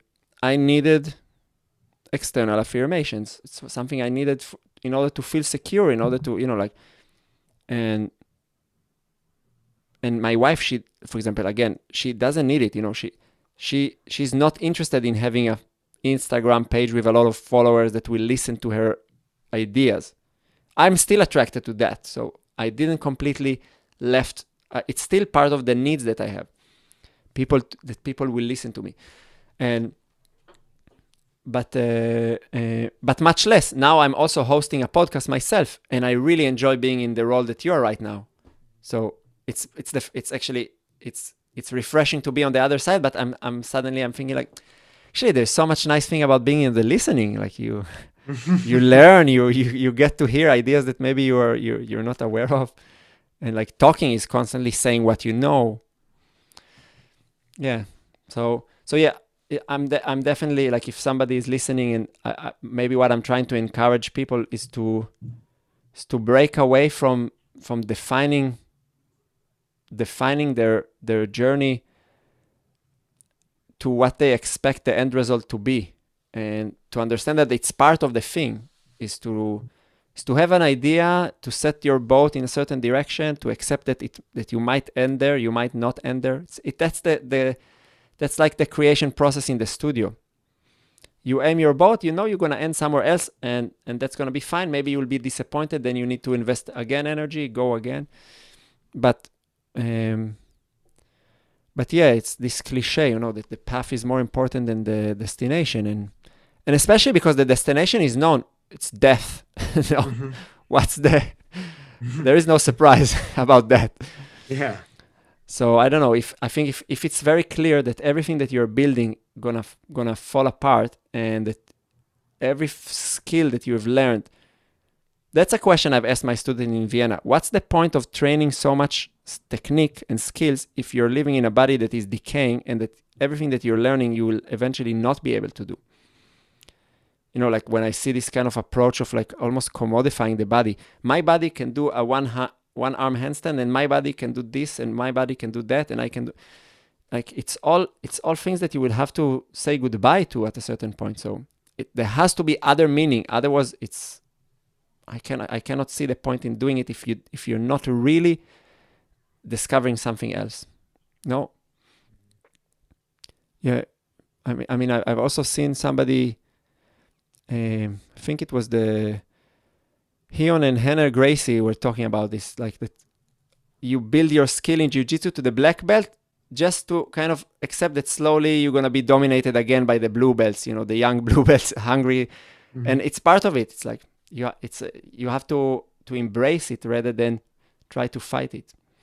So yeah for me that's i would say why i i keep re- like that's my life journey around movement to really accept my body going through different phases and some phases I'm I'm very energetic and I can train a lot and some phases I now I'm going into a period where I have like my whole intellectual awakening. I was so busy for like a decade just training my body and when I was young I wanted to be a mathematician like I wasn't I was I didn't inspire to be to work physically so like so I train much less and I have much more time to read and to converse and listen. So yeah, it's also part of the game, I guess. At least for me. Well, I'm realizing now, after our conversation, that I don't think we could be really good friends based on our conversation because we might be too similar. We're not different enough to be the really good friends. We're too similar and it's like too agreeable. Uh, only again, like, I mean, I had like a similar kind of thing where it was like so much time. I mean, again, in my case, like stand up. So like just talking and talking and talking, like never really shutting up, if I'm being honest. Mm-hmm. And then practicing, it was like very physical, like constant, like always just, you know, hours and hours and hours. But then, as you you know steal your kind of term like an intellectual awakening it was like suddenly like in the last like two and a half or three years all of a sudden i started picking up like book after book after book and then wanting to have these kinds of conversations where i get to be on this side and just like listen and just like you know reinvigorate this like curiosity um that wasn't there before you know hmm. um but to me you know when i hear you talk about it and when i think of like my own experience it's like it's like a welcoming of change.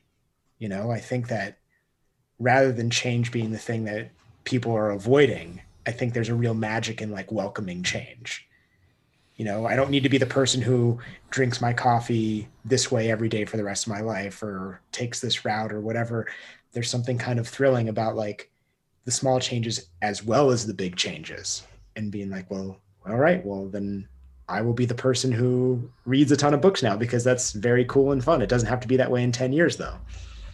Yeah, but it's scary because you have to let go of identity. That's what I that was that is, you know, that's st- still scary me a lot because you know, now in corona so I started very early doing these online classes and Zoom workshops and now I'm in a point that I don't want to do it so much.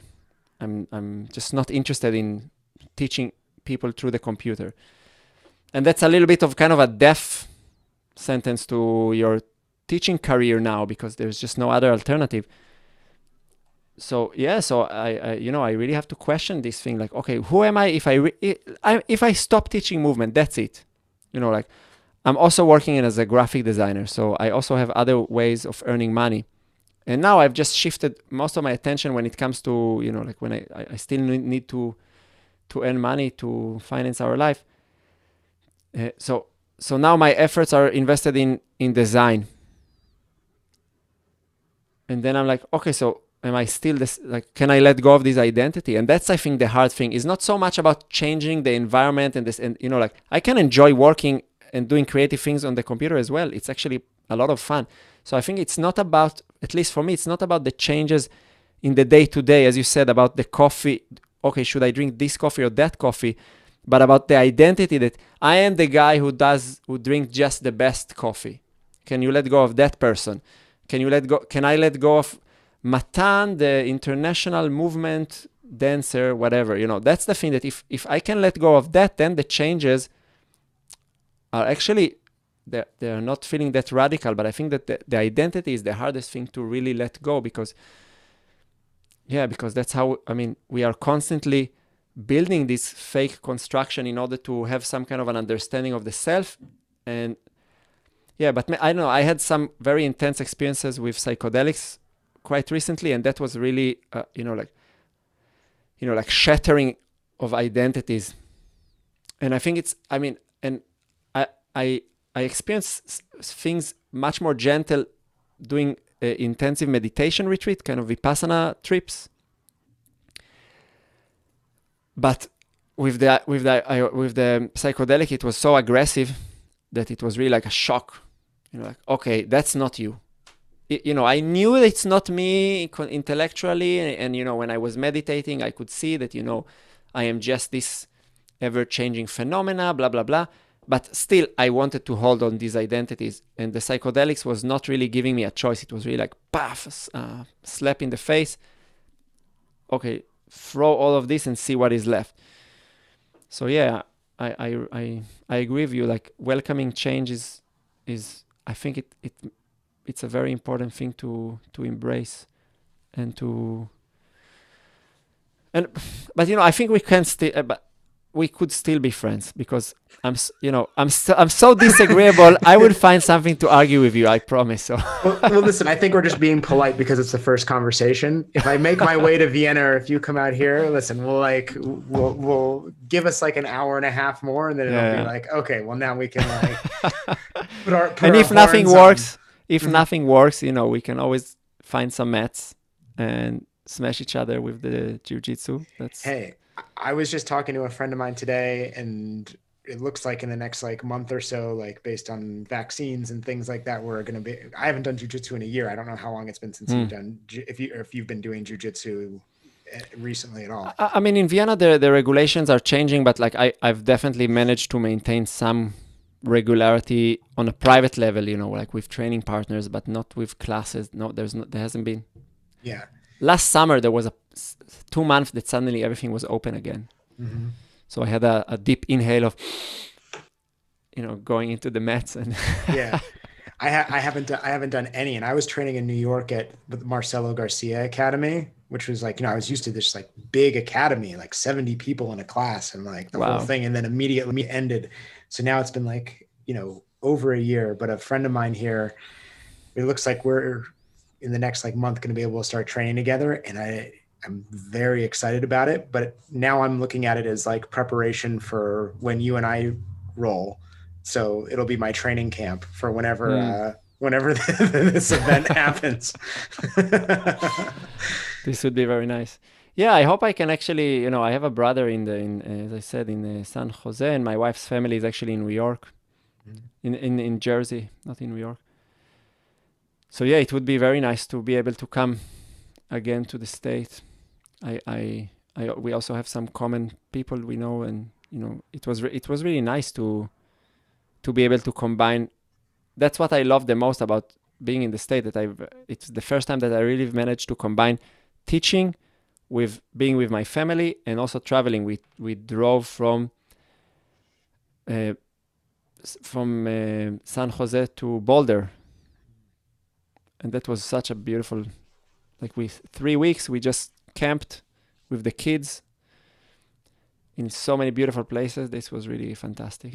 And then ending up in Boulder. It would be really yeah, great to. Well, listen, I mean, once things start happening again, we should um, organize some sort of um, some teaching events out here. You know, like in in just in the United States and various places, and you know, maybe maybe there's even an opportunity to do some sort of like collaborative event. That'd be really fun. Totally. Maybe you take me to your uh, hurricane. yeah, exactly. Yeah. hurricane seminar. right, and I'll just make sure. there's a there's a there's a single dance studio that is like bulletproof that's right in the exactly. middle and we exactly. kind of bounce in and out we like we go into the studio for a moment you do your thing we jump into the hurricane pull the people off the trees we bring them back inside totally i'm i'm up for that i mean um, and that's uh, again the contradictory part that although i scored very high on orderliness i also scored very high on, on openness for new experiences so i'm up for that man Sounds good. We'll definitely try to stay in touch. If people want to connect with you, you said you're not doing any online classes at the moment, but if people I'm sometimes pick... doing a, a, like personal mm-hmm. work, uh, like per- personal coaching with individuals that are interested in studying with me, and I do offer once in a while um, online workshops. I mean, I did one on the topic of spine in, I think it was January or something like that. So yeah, if people are interested to go more, I mean, they can come to the movementlab.eu website. And what is happening constantly now is that I'm producing the material for the Brain podcast, where I, where I'm also having guests conversing the topic of what does it mean to live in relationship with your body and how it affects the way we we are in the world. And and yeah, definitely people can go and listen and and and there's a lot of things to consume. But teaching, I mean, it's not happening that frequently now. So uh, I wouldn't use now the opportunity to to promote some big event because I'm not doing any. mm-hmm. Or yeah, promote I, some or promote some big event in a very obscure place and then just not yeah, be there. Exactly.